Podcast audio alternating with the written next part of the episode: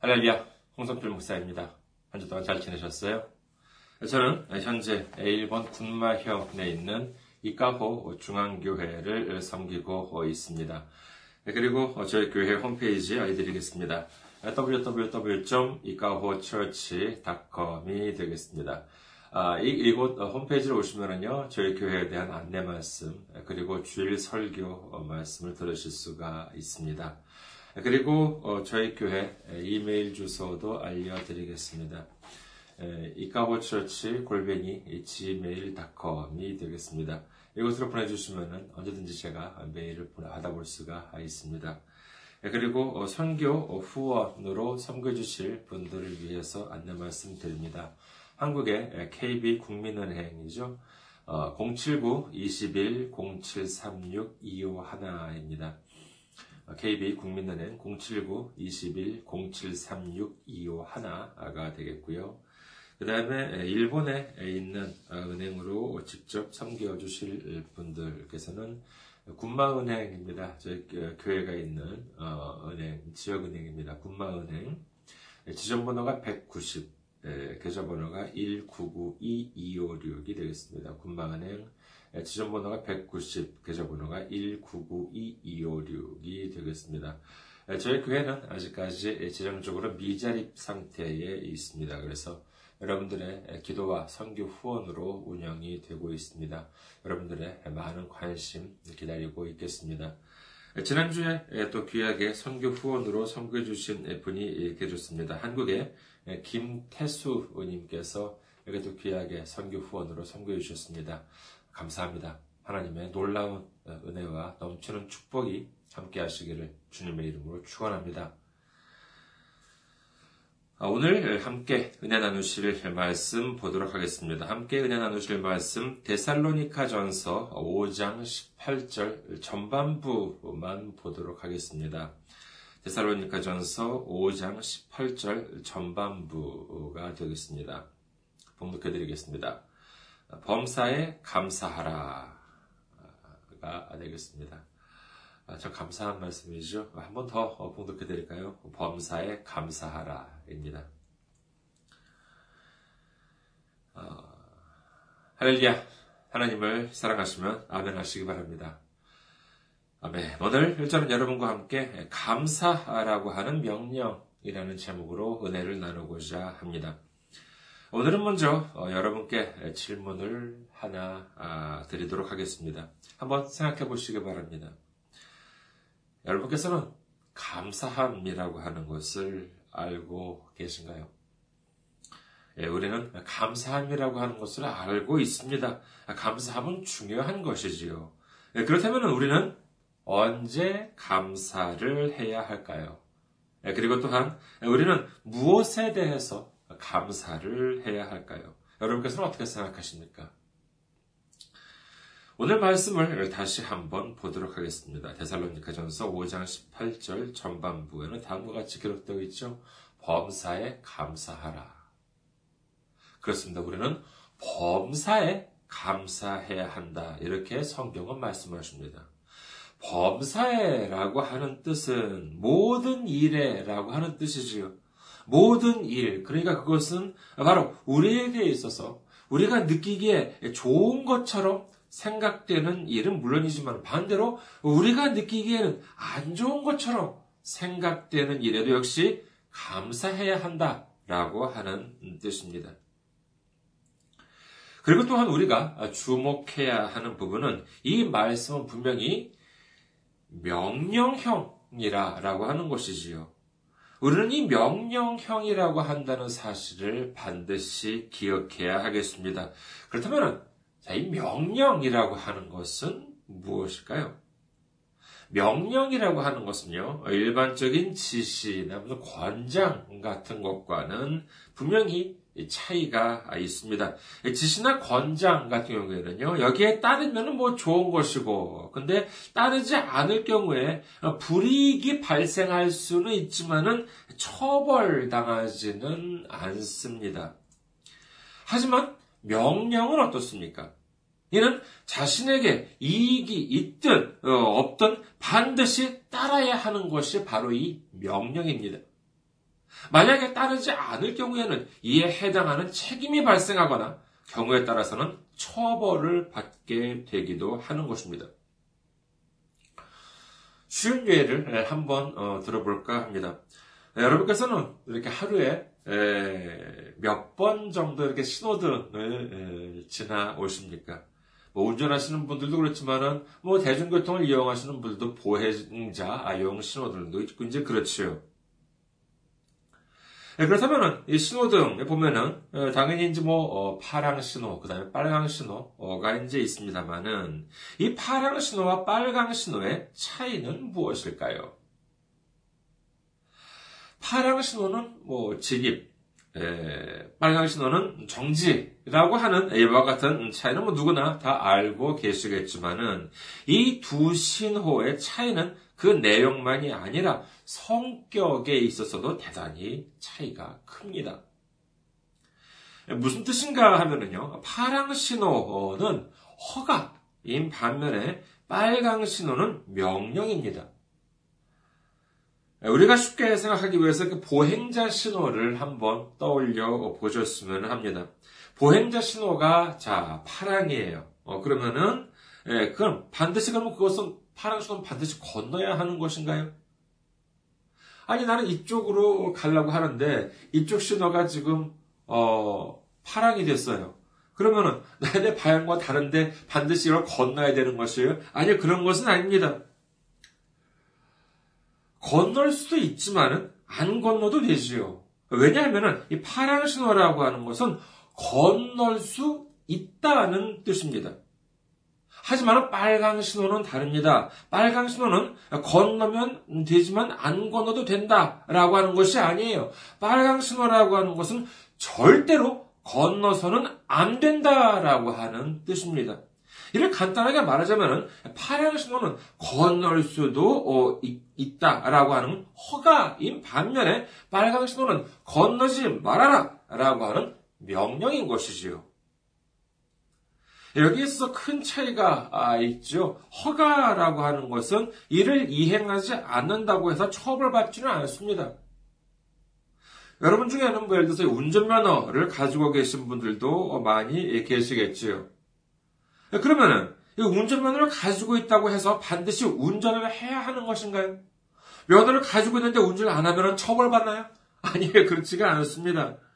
운전면허는 어디까지나 운전을 할 수 있는 허가이지, 운전을 해야 한다라고 하는 명령은 아니기 때문입니다. 하지만 명령을 어기면은 어떻게 되냐라고 하면은, 이것은 처벌을 받게 되는 것이지요. 즉 건너지 말아라라고 하는 빨강 신호의 명령을 어기면은 이는 도로교통법 위반으로 처벌을 받게 되기도 합니다. 범사에 감사하라라고 하는 말씀은 허가가 아닙니다. 감사할 수도 있고 안 할 수도 있다는 게 아니에요. 감사 안 한다 해도 괜찮다 이것이 아닙니다. 감사를 하지 않으면 큰일 난다. 앞서 살펴본 신호등 이야기로 본다면 처벌을 받을 수 있다라고 하는 것이 바로 이 명령형인 것입니다. 여러분, 여러분께서는 지금 부족한 것이 있습니까? 없어요? 누가 거짓말하래요? 여러분, 저는 그러면 어떻겠습니까? 저는 부족한 것이 있을 것 같습니까? 없을 것 같습니까? 이 자리에서, 구체적으로 말씀드리기는 뭐하지만은요, 부족한 것이 사실 이만저만이 있는 것이 아닙니다. 만약에 부족한 것이 없다면 제가 왜 맨 처음에 맨날 이렇게 앞서서 선교 후원에 대한 안내 말씀도 제가 드리겠습니까? 하지만은 시편에는 어떻게 기록되어 있습니까? 시편 23편 1절에 보면은요, 여호와는 나의 목자시니 내게 부족함이 없으리로다. 라고 되어 있습니다. 성경에 이렇게 적혀 있으니 우리는 이처럼 지금 부족한 것이 많음에도 불구하고 어떻게 해야 해요? 주님, 저는 부족함이 없습니다. 라고 이렇게 억지로 고백해야 하는 것입니까? 앞서 말씀드렸던 것을 다시 말씀드리자면 누가 거짓말하래요?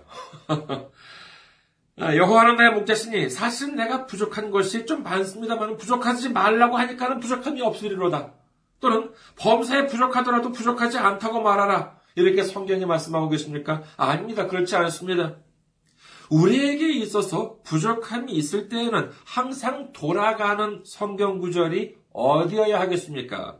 마태복음 6장 31절에서 32절입니다. 마태복음 6장 31절에서 32절. 그러므로 염려하여 이르기를 무엇을 먹을까, 무엇을 마실까, 무엇을 입을까 하지 말라. 이는 다 이방인들이 구하는 것이라. 너희 하늘 아버지께서 이 모든 것이 너희에게 있어야 할 줄을 아시느니라.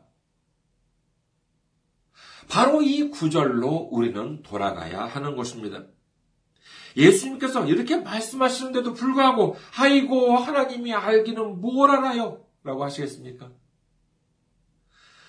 우리는 기억해야 합니다. 예수님께서 하신 말씀은 그냥 하신 말씀이 아닙니다.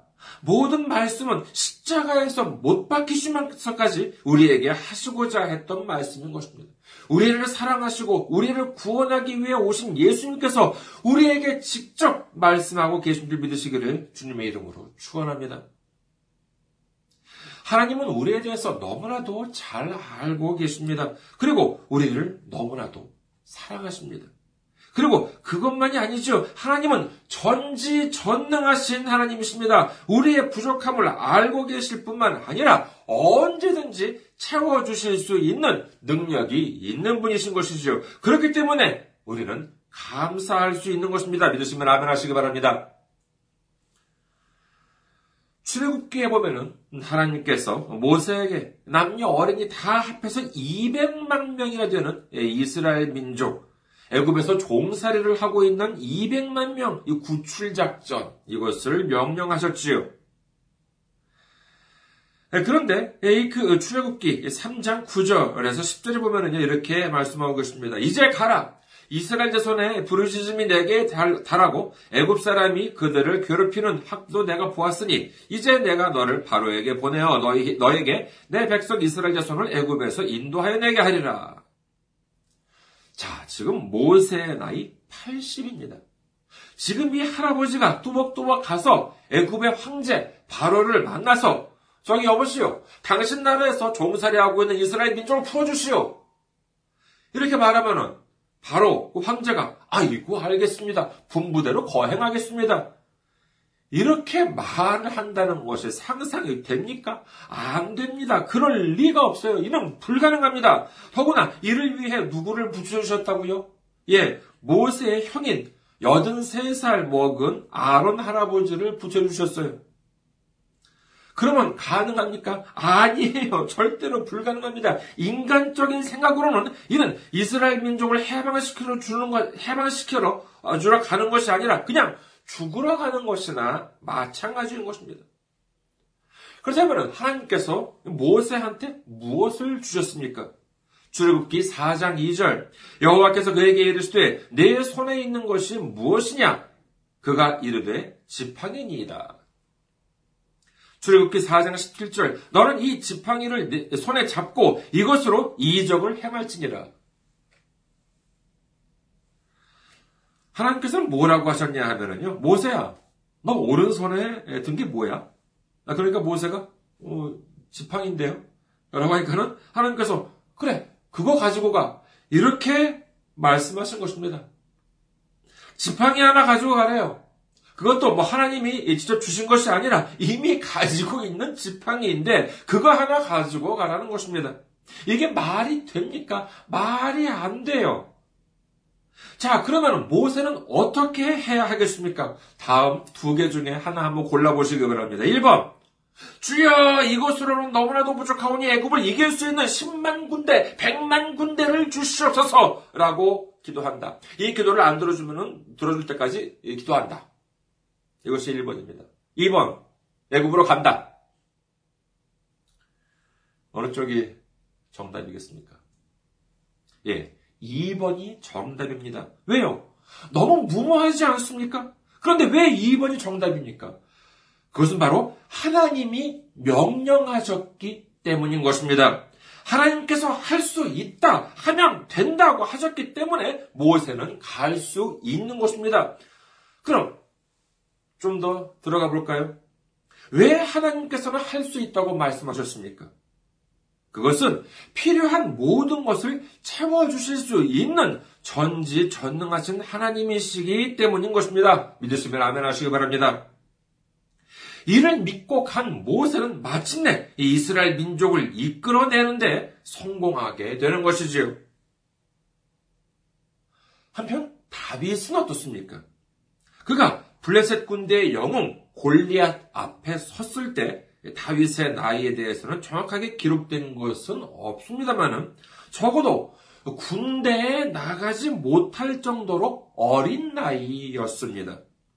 그래서 블레셋 군대가 쳐들어온다라고 해가지고 형들, 다윗의 형들은 전쟁터로 나갔습니다만 다윗은 아직 나이가 어렸기 때문에 형들의 도시락 배달, 도시락 심부름을 나갔던 것이지요. 거기서 만난 것이 바로 골리앗이었습니다.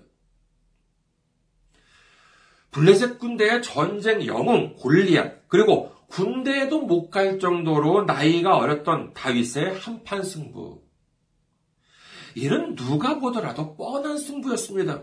승부가 시작하자마자 골리앗의 공격으로 다윗의 몸은 그 흔적조차도 찾아볼 수 없을 정도로 갈기갈기 찢겨지는 그와 같은 비참한 광경을 누구나가 상상했을 것입니다.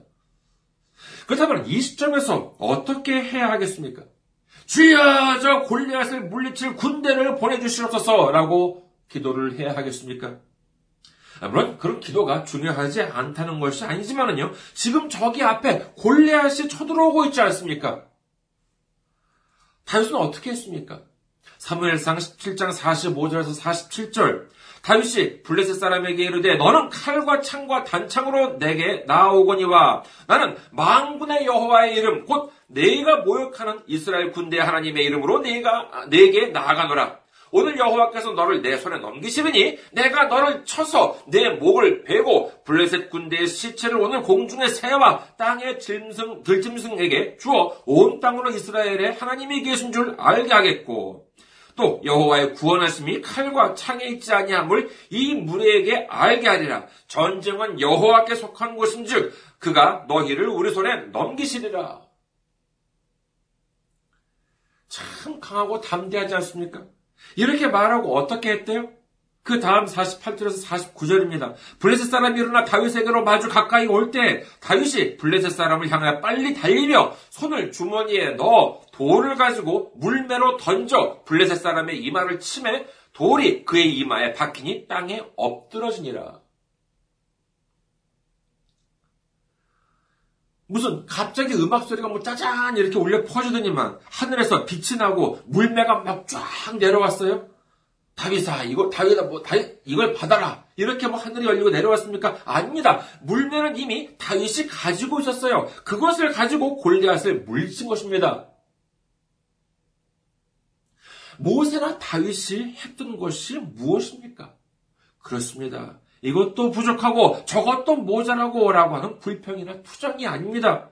주님, 지금 내게 있는 것이 족합니다. 부족하다면 주님께서 채워주실 줄 믿습니다. 그러고 담대하게 애굽 바로를 향해서 블레셋 골리앗을 향해서 나아가는 것이 진정한 믿음의 용사인 줄 믿으시기를 주님의 이름으로 축원합니다.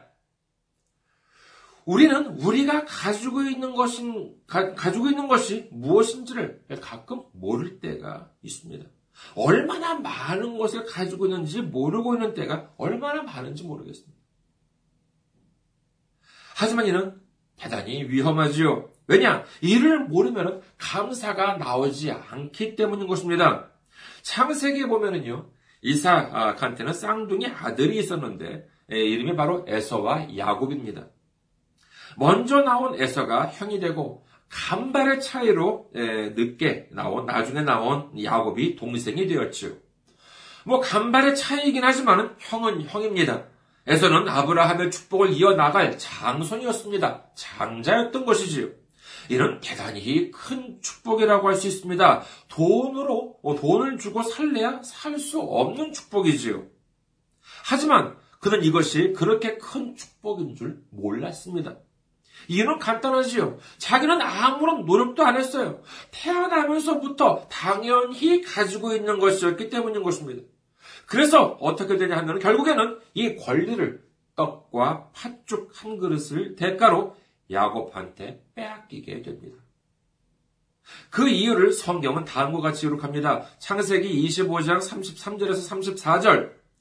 야곱이 이르되 오늘 내게 맹세하라. 에서가 맹세하고 장자의 명분을 야곱에게 판지라. 야곱이 떡과 팥죽을 에서에게 주매 에서가 먹으며 마시고 일어나 갔으니 에서가 장자의 명분을 가볍게 여김이었더라.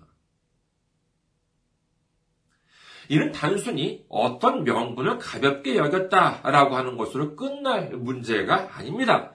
장자의 명분은요, 사람의 힘으로 얻을 수 있는 것이 아니지요. 하나님께서 주신 권리입니다. 그런데 이를 가볍게 여긴 에서는 결국 언약의 족보 아브라함의 계보에서 사라지고 맙니다. 아브라함의 하나님, 이삭의 하나님, 그리고 에서의 하나님이 될 수도 있었지만 결국 그 장자의 명분에 대한 진정한 가치를 알았던 야곱한테 이 권리는 넘어가서 야곱의 하나님이 되는 것이지요. 히브리서 12장 16절에는 다음과 같이 기록합니다. 은행하는 자와 혹 한 그릇의 음식을 위하여 장자의 명분을 판 에서와 같이 망령된 자가 없도록 살피라.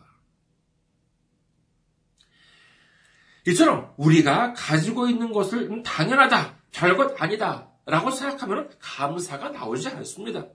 에서는 자신을 장자로 선택해 주신 하나님에 대해서 감사를 한 번도 안 해보았을 것입니다.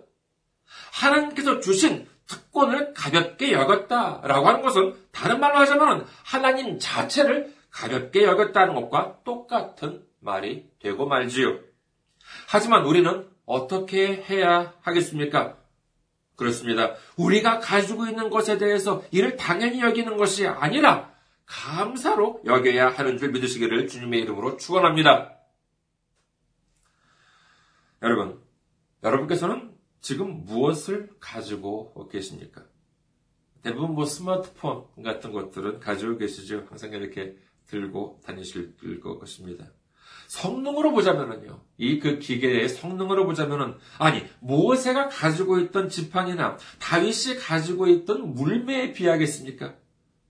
그리고 대부분 이렇게 자동차를 타시거나, 대도시 같으면 대중교통수단을 이용하시잖아요. 그것을 아무리 옛날 과거에 무슨 황제가, 이집트 황제나 이런 사람들 탔던 병거와 비교를 할 수 있겠습니까? 그 속도와 안전성 같은 이것은 비교가 안 됩니다.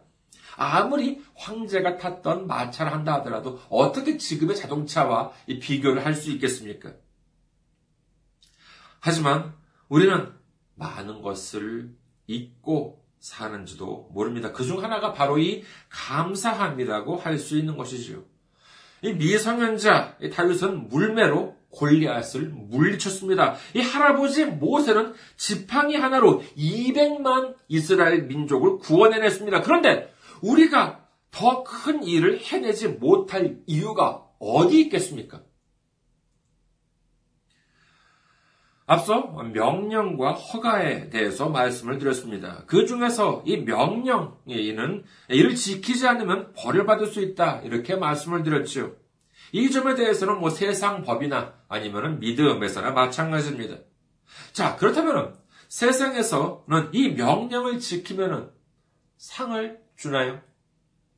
여러분, 걸어가다가 빨간 신호가 있어가지고 빨간 신호를 지켰습니다. 그러면 이 빨간 신호를 지킨다고 경찰한테 칭찬받아 보신 적 있으십니까? 아니요. 이 세상의 명령, 이 세상의 법 같은 경우에는요, 좀 이상한 말이지만 지켜봤자 본전입니다. 지켜봤자 본전, 제로이고 만약에 이것을 어기면 처벌을 받게 되는 것이죠. 반면에 믿음의 명령은 어떻습니까? 하나님의 명령을 어기면 혼이 날 수도 있지만은 명령을 지키면은 크나큰 축복을 받게 될 수 있다는 사실을 믿으시는 여러분 되시기를 주님의 이름으로 축원합니다. 넘치는 축복을 받을 수 있다는 사실을 믿으시는 여러분 되시기를 주님의 이름으로 축원합니다. 그뿐만이 아닙니다. 세상에서 명령할 때에는요, 책임이라고 하는 것이 그 사람 명령을 하는 사람 쪽에서는 책임이라고 하는 것이 없습니다. 예를 들어서 국가가 나한테 빨간 신호를 지켜라 라고 했는데 내가 안 지켰어요. 그러면 누가 책임을 져야 됩니까? 나라가 책임져줘요? 아니에요. 책임은 우리가 져야 합니다. 그러나 하나님은 그렇지 않습니다. 하나님이 명령하시고 이것을 안 지키면 누가 책임을 져요? 예, 하나님이 지십니다. 이게 말이 됩니까? 하지만 이것이 신앙, 이것이 믿음의 법칙인 것입니다. 그렇게 해서 하나님이 책임을 지신 것이 무엇입니까? 그렇습니다. 바로 예수님의 십자가인 것입니다. 하나님이 명령을 하셨어요. 그런데 인간이 명령을 안 지키는 죄를 범했습니다. 그렇다면 인간이 저주를 받아서 책임을 져야 하는 것을, 그 책임을 하나님의 독생자이신 예수님께서 대신 십자가에 못 박히시고 피를 흘리시고 죽으심으로 말미암아 지신 것입니다. 이 얼마나 놀라운 은혜입니까? 여러분, 우리는 무엇을 지켜야 하겠습니까? 그렇습니다. 항상 감사하라는 명령, 이것을 지켜야 하는 것입니다. 우리에게 필요한 것을 항상 채워주시는 하나님께 범사에 감사하라는 명령을 지킴으로 말미암아 성경에 기록된 놀라운 축복, 넘치는 축복을 모두 받는 우리 모두가 되시기를 주님의 이름으로 축원합니다. 감사합니다. 항상 승리하시고 건강한 모습으로 다음 주에 뵙겠습니다.